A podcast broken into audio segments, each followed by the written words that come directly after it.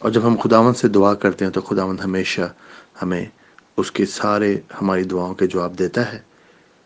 خداون اس وقت میں سب بہنوں کو، بھائیوں کو، دوستوں کو خداون تیرے حضور میں لاتا ہوں تو اس سے منت کرتا ہوں۔ ان کی زندگی کے ہر پہاڑ، جو خداون ان کی زندگی میں رکاوٹیں ہیں، ان کی گواہی کے، ان کے ان کے گواہی کے رستے میں خداون کے، خداوند ان کو تو گواہی دے۔ ان کی زندگی کی جو کچھ وہ مانگتے ہیں وہ کر۔ اگر خداون کی بہن بھائی بیمار ہے، بیماری کے پہاڑ کو موو کر۔ اگر کوئی خداون کسی قرض میں پھنسا ہوا تو قرضے کے پہاڑ کو موو کر۔ اور خداون یہ صبح میں تجھ سے منت کرتا ہوں کہ ان کے دل کی ساری نیخواہشوں جو بھی رکاوٹیں آج وہ سارے پہاڑ خداون تو موو کر دے۔ تیرے پیارے بیٹے خداون یسو مسیح کے وسیلہ سے۔ آمین۔